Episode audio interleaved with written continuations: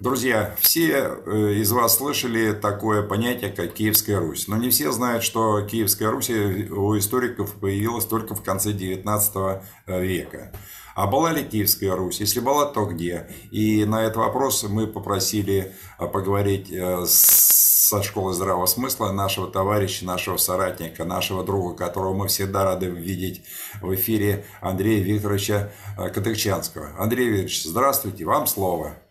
Здравствуйте, здравствуйте. Очень рад приветствовать всех слушателей и участников из древней Гипербореи. Мы находимся в Судраме, которая а, была когда-то частью этой загадочной страны. По ней можно отдельно э, рассказать, но сегодня а, я все-таки расскажу именно о Киевской Руси.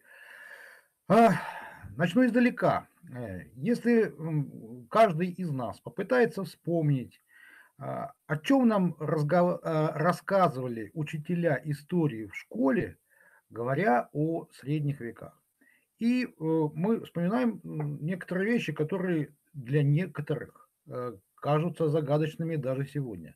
А я очень хорошо помню свои впечатления, когда я услышал о том, как богатырь сказочный Илья Муромец, который на самом деле вовсе даже и не сказочный, я своими глазами видел его захоронение в Киево-Печерской лавре Киеве.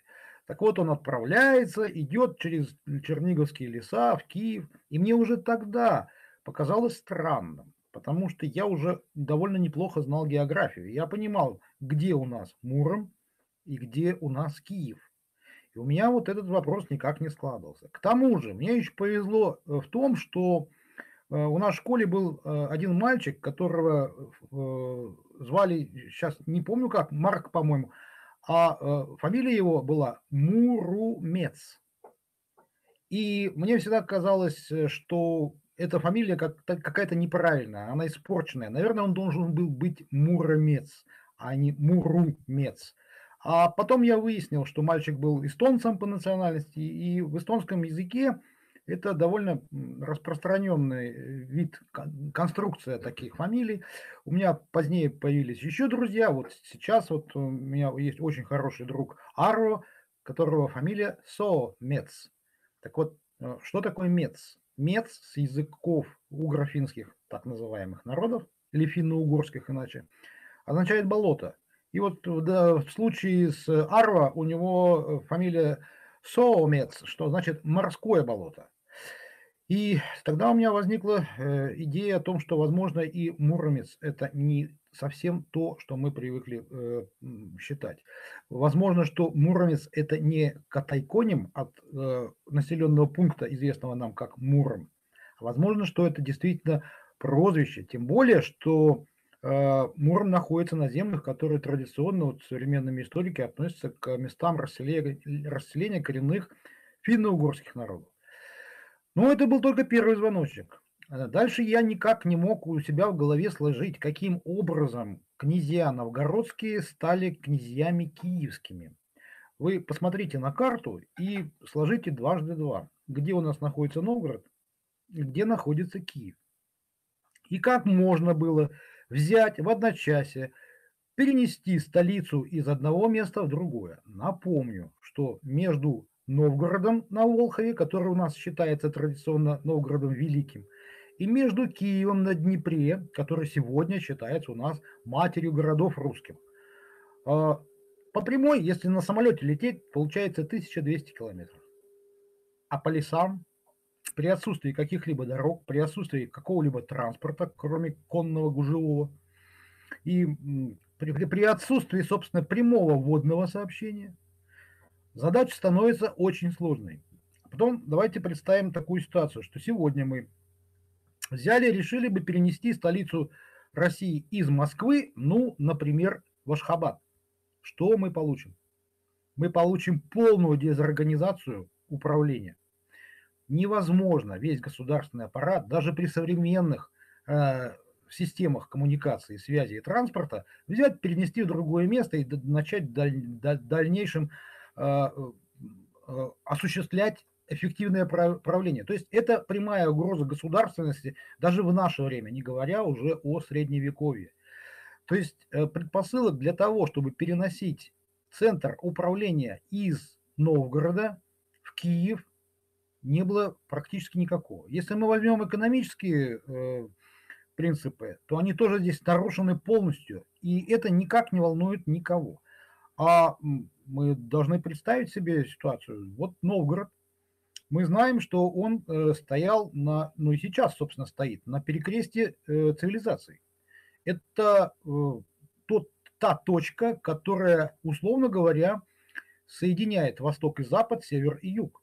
И поэтому сегодня все считают, что да, Новгород на Волхове – это та самая точка, где проходил путь из варяг в греки, и которая вот из этого богатела прям вот как на дрожжах.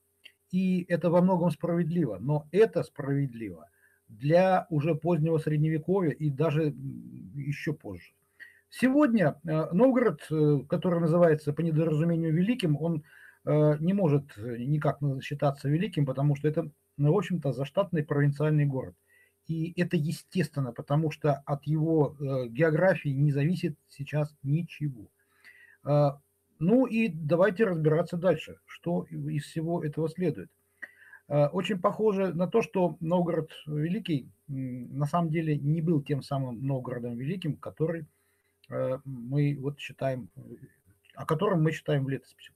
Собственно, это не мне первому пришла такая мысль, об этом историки уже бьются в кровь давно. Уже в XIX веке многие сомневались в том, что у этого Новгорода на Волкове могла ну, иметься какая-то э, ну, экономическая мощь. А сегодня уже э, даже академические ученые пришли к выводу о том, что да, что-то не складывается. Да, Новгород был, он и есть. Да, это был Ганзинский город. Но когда говорим о Новгороде, э, господине Великом Новгороде, вероятнее всего речь шла о другом месте. И если э, изучать труды э, нашего прославленного математика, академика Анатолия Тимофеевича Фоменко, то по всему выходит, что он, э, скорее всего, прав, что Новгород Великий – это был нынешний Ярославль. Ну, собственно, э, из э, логики простекает, что это действительно должен быть такой город, как Ярославль, не меньше. Но э, когда э, попытались реконструировать путь из Варяг в Греки, получилось, что, собственно, Ярославль – последняя точка, где мог бы этот город находиться, а дальше путь из Варяг в Греки, по сути дела, прерывается, потому что э, вот те самые мифические якобы горы Репейские мешают проникновение с юга на север вот караванов с товарами. Э, мешают э, чисто географически. И э, если мы будем рассматривать политическую установку, обстановку разных времен, то мы будем понимать, что там практически отсутствовали условия для организации логистики, как то необходимое количество населенных пунктов, достаточным количеством охраны, достаточным количеством персонала и так далее. В общем, мы все-таки вынуждены искать настоящий Великий Новгород. И мне кажется, э, тут большого секрета нет. Если э, отбросить все то, что нам известно из э, официальной истории об истории такого региона, который сегодня у нас ну, называется в народе Поморьем. Также в народе он когда-то назывался у греков Гипербореей. Э, у скандинавов он чаще всего назывался Биармией или Бьярмаленд. Э, или Бьярмланд. А, а у нас он еще назывался Великой Пермью или Пермией Великой. И простирался он от э, нынешней Норвегии, то есть Скользкого полуострова, и до Мангазеи, то есть э, уже низовьев Аби. Киев. Каким образом Киев может быть вообще привязан к этому региону? Ну, объясню. И э, сразу же э, хочу предупредить всех, кто нас будет слушать, и кто, э, чтобы было понятно, я не настаиваю на своей версии. Я понимаю ее слабые стороны, но я также знаю о ее сильных сторонах. И нам предстоит еще долгий путь для того, чтобы найти подтверждение или опровержение этой гипотезы. Но сейчас прошу оставить эмоции и просто-напросто вникнуть в факты. Факты нам говорят о следующем. Первое. Значит, я уже сказал о расстояниях и о том, где у нас Муром и где Киев. Я сказал о том, где у нас Новгород и где у нас Киев. И самый главный момент. Если кто-нибудь из э, наших слушателей убедительно покажет сведения, относящиеся к Киеву на Днепре ранее 16 века, я был очень благодарен. Дело в том, что я таких сведений найти не могу, достоверных. То, что нам известно из истории, это все писалось уже э, в середине 20 века. Это время правления Никиты Сергеевича Хрущева. Именно в этот период значит, Академия наук была озадачена тем, чтобы определить дату празднования рождения Киева как столицы Советской Украины. И изначально на повестке дня стояло три различных даты. Они отличались довольно существенно. Э, но, э, видимо, из скромности э, Академия наук остановилась на срединном варианте и вывела дату вот, основания Киева вот той датой, которая сегодня у нас считается официальной. Но ни на одной европейской карте ранее второй половине XVI века не существует никакого упоминания о Киеве как о городе. Мне встречались некоторые упоминания о поселении Киев, но оно не являлось городом. Скорее всего, это был некий острог, некая застава на высоком берегу Днепра. Зато в это же самое время, в XVI веке, о Вышгороде идет речь как о крупном населенном пункте, процветающем и очень богатом. Сегодня Вышгород до сих пор существует. Но он находится там в нескольких десятках километров от Киева. Ну, по сути дела, это город-спутник современного Киева. Но э, поймите, что если Киев имел бы какое-то политическое, торговое, экономическое и военное значение в то время, то, наверное, мы знали бы о великом городе Киеве, а не о Вышгороде. Но у нас все происходит наоборот. Вышгород известен, а Киев нет. И только во второй половине XVI века у нас появляются достоверные сведения о существовании Киева. А, кто-то может возразить, а как же у нас э, Беклербек Мамай, кого разрушил-то? Какой Киев? А отвечают, ну, Киев-то, в общем-то, был, но значение его было не то. То есть э, в данном случае возможно, что мы не ошибаемся, нам никто не врет и не вводит в заблуждение. Киев был, но не тем, чем нам что нам о нем говорят. И это, кстати говоря, очень обычно, очень часто значение тех одних э, городов преувеличивается, а значение других преуменьшается в зависимости от политической какой-то конъюнктуры, от какой-то э, вот сиюминутной, э, от сиюминутных интересов от правящих элит. Поэтому было понятно, что советская наука очень была заинтересована в том, э, чтобы вывести действительно матерью городов э, именно Киев, а не какой-то другой город. Тем более, что у нас а, наше советское руководство было сплошь вот из тех мест, в том числе и сам Никита Сергеевич. Он, он обожал свою родину Украину и всячески продвигал ее в ущерб даже другим республикам. А, ну и что из этого следует? Надо а, попытаться разобраться в том, а, каким образом Киев мог быть связан с Новгородом. Если у нас в летописях Киев есть, а все получается совершенно нелогично. Значит, вывод остается, на мой взгляд, один единственный верный. Э, Киевом в летописях э, называли нечто иное, не тот Киев, к которому привыкли мы. И при попытке отыскать этот Киев, о котором шла речь э, в летописях, в общем-то, э, оказывается, все на самом деле довольно просто. Напомню, что у нас означает древнее слово киянка.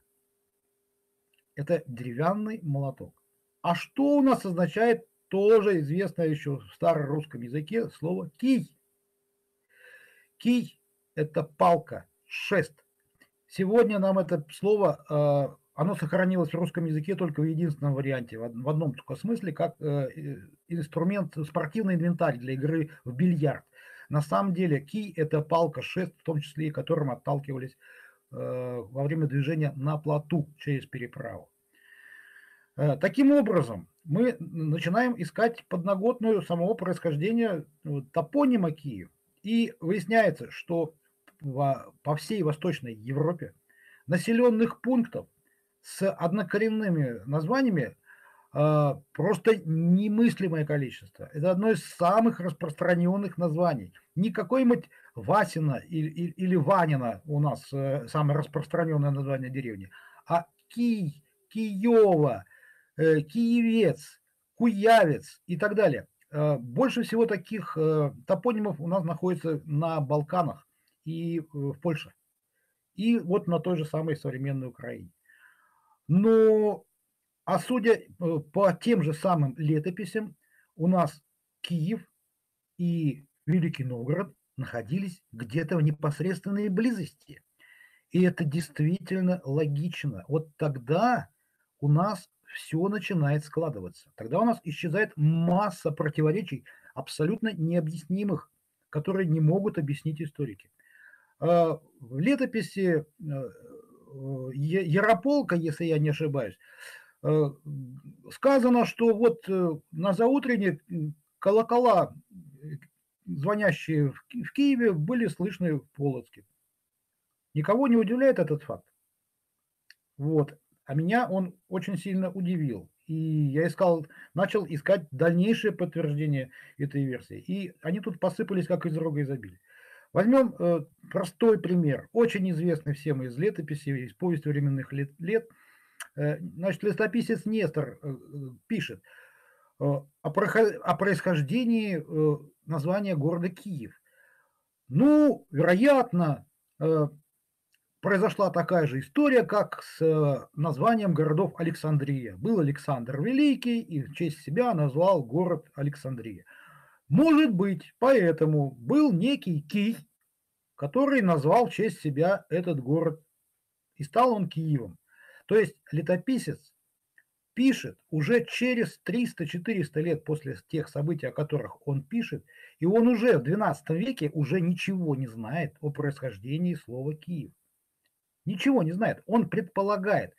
И несмотря на то, что повесть временных лет Э, она э, некоторым специалистам известна буквально наизусть, никто почему-то не обращает внимания на эти слова Нестора. И э, несмотря на вот эту вот несоразицу, у нас сегодня официально заявляют о каком-то там Кие.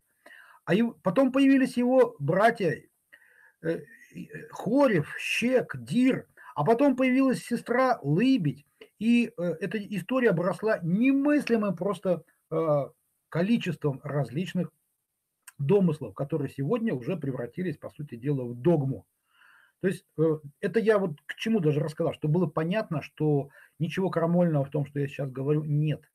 Э, вот такие вот непонимания, вот такой испорченный телефон можно найти в абсолютно в любом историческом факте, когда недопонимание потомков того, что было ранее, превращает историю просто в фарс просто в смешную какую-то э, сказку.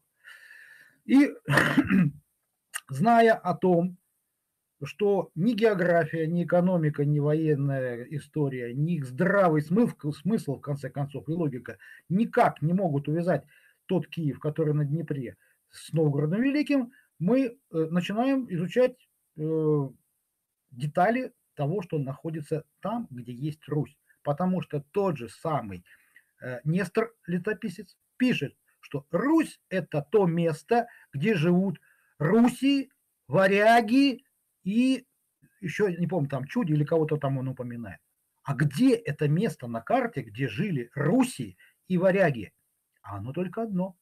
Оно, опять же, э, кочует и, из одной карты в другую на протяжении веков, начиная с Птолемеевских карт. Это место, которое у нас э, сегодня называется Северные Увалы. Это как раз та горная гряда, которая на старых картах обозначалась как Репейские горы. И прямо по Репейским горам э, всегда картографы обозначали страну, которая называлась Русия. Соответственно, если Русь – это там, где варяги, и там, где чуть, значит и Киев тоже должен быть здесь. И, в общем-то, он и есть.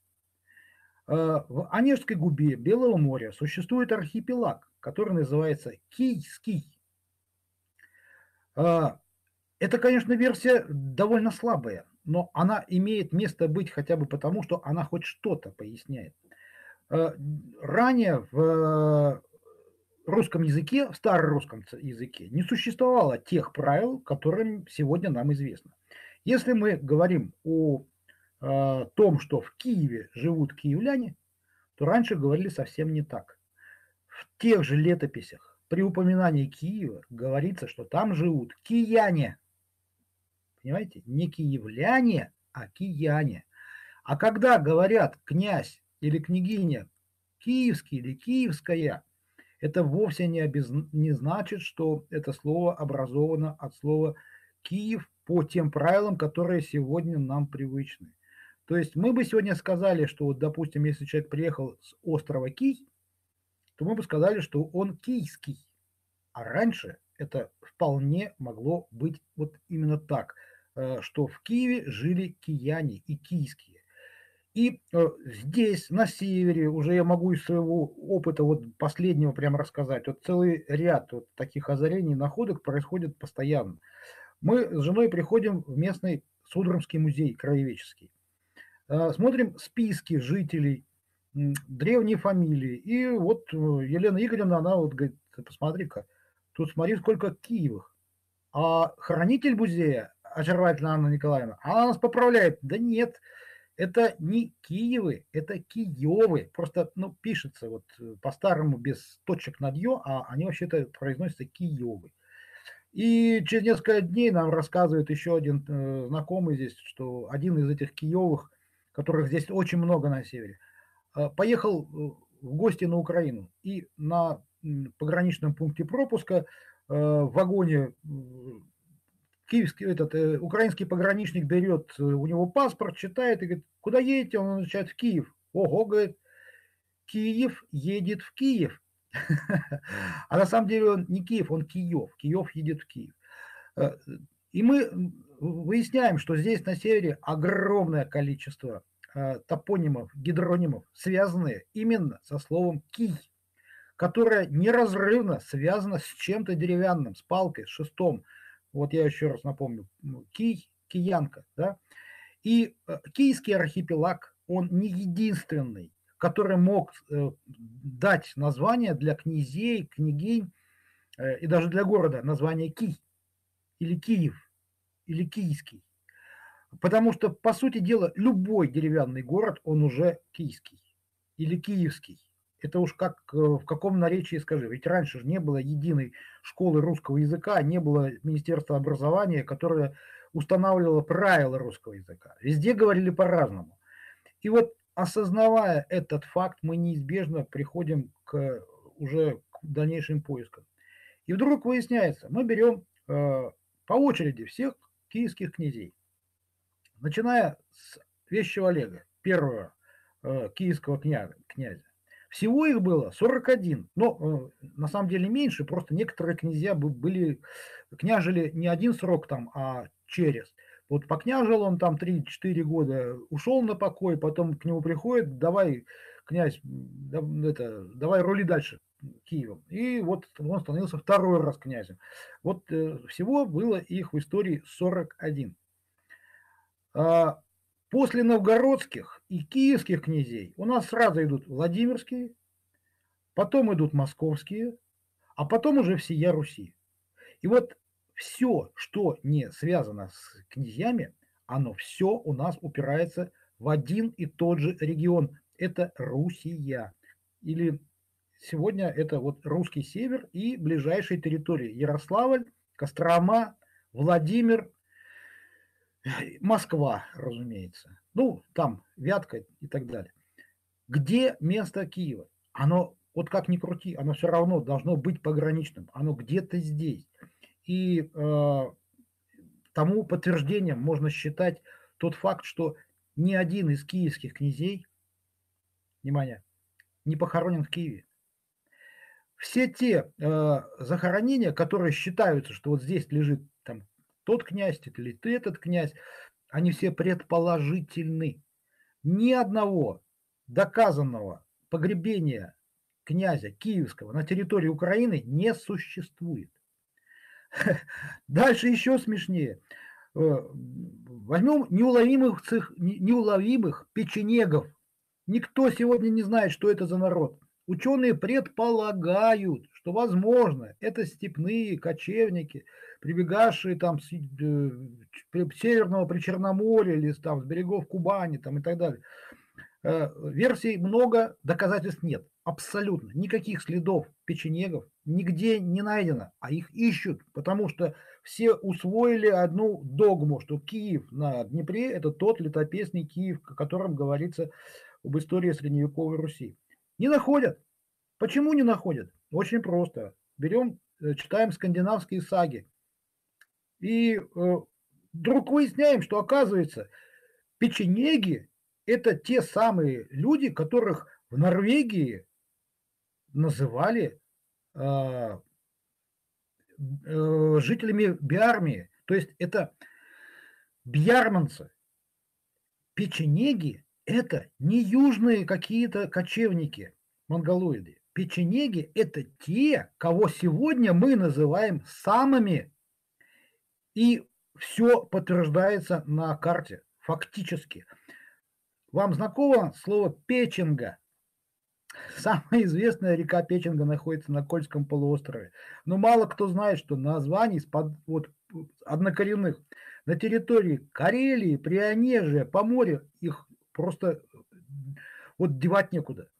Э, и, скорее всего, речь идет о э, перешейке между Ладожским и Онежским озером. Там есть Печенга, там есть Подпорожье, там есть те самые пороги, где печенеги негодяи, убили такие князя Святослава. А сегодня у нас что происходит? На Украине пытаются найти хоть какие-то следы того же самого Владимира Святослава, которым они больше всего гордятся, ищут э, его следы э, на Днепре, потому что на Днепре тоже есть пороги. И они вот э, там в Запорожье когда-то нашли какой-то меч в воде, в реке. И, конечно же, кто-то предположил, смотрите, какой меч богато украшенный. Наверное, это вот сам Святослав с этим мечом здесь и погиб. И вот тут его печенеги и убили. Вот. Но все те топонимы, которые упоминаются а, в летописях в связи с Киевом, они вот в, на Украине есть не все. И это, в общем-то, понятно, это легко объяснимо, когда ученые говорят, что ну, это, вот перестали, просто прекратили свое существование целый ряд там населенных пунктов. Пришли татары, всех покромсали, сожгли и все. И больше это поселение не восстановилось. У нас смоленские краеведы с ног сбились, все ищут названия тех э, населенных пунктов, которые в летописях указаны в связи с тем, что они находятся рядом со Смоленском, и не могут их найти. А почему? Да потому что не там ищут. Не там искали печенегов, не там искали вот э, Смоленск. Потому что все то, о чем написано в летописях, то, чего не могут найти на юге, все есть на севере. Абсолютно все. И речь идет не о Смоленске нынешнем, который тоже на Днепре, а речь идет о Смоленце, который находится в Ленинградской области. И там есть все, и пороги, и все эти э, Э, старые э, города, крепости, все отражено в топонимах. Но э, наиболее интересным фактом, который нам еще необходимо будет проверять, я не просто так живу сейчас в Гиперборее на севере, я надеюсь, что как только мы вот с Божьей и с вашей тоже помощью наконец запустим наш проект, который называется «Дом сохранения истории Инрок», у меня появится возможность дальше продолжить свои экспедиции. И мы непременно будем обследовать реку Кулой. Я сейчас объясню почему. Потому что во всех летописях известна э, битва, э, которая произошла под Андреаполем на берегу реки Буг ни у кого в голове ничего не складывается. Никто не может понять, как печенеги вместе с поляками оказались на Буге, где Андреаполь. Все просто. Мы берем карты 16 века. В частности, у меня последняя моя любимая карта Стефана Бонсиньори 16 века, 1558, по-моему, не важно. А, я смотрю на нее, никак не могу понять, не могу идентифицировать. Ну, на этой э, карте одна река лишняя. Лишняя, той, которой сегодня вроде бы нету. А там обозначена огромная судоходная река, которая называется Буг. Я нашел эту реку. Просто сегодня она очень существенно обмелела. Она перестала быть судоходной. Ее пойма просматривается на любой географической карте абсолютно четко. Ее, она локализуется абсолютно достоверно с той самой рекой Буг, которая в Средневековье описывалась в летописях. Это наш Северный Буг. Сегодня в русле этого древнего Буга течет маленькая речка Кулой. И все становится на свои места. Тогда понятно, как поляки могли с печенегами, которые как будто бы на самолете прилетели, оказаться на берегу Буга. Все просто. Поляки реально в то время э, владели Балтикой. Э, Рижская крепость была под Речь Посполитой. И, конечно же, по Балтийскому морю через Неву они вышли в Ладогу. И с Ладоги поляки уже там, подобрав по пути тех самых печенегов, наемников, которые сегодня, по сути дела, самые жители Карелии, и вот они-то как раз и устроили битву на реке Буг, которая сегодня называется Кулой. Э, ну, все, пожалуй, чтобы больше не перегружать, э, я на этом, наверное, на этом месте свой рассказ закончу. Я просто хочу сказать, что все только начинается, и впереди у нас огромное количество новых открытий. Я буду, если будете меня продолжать э, приглашать на вашу программу, я буду информировать о новых открытиях.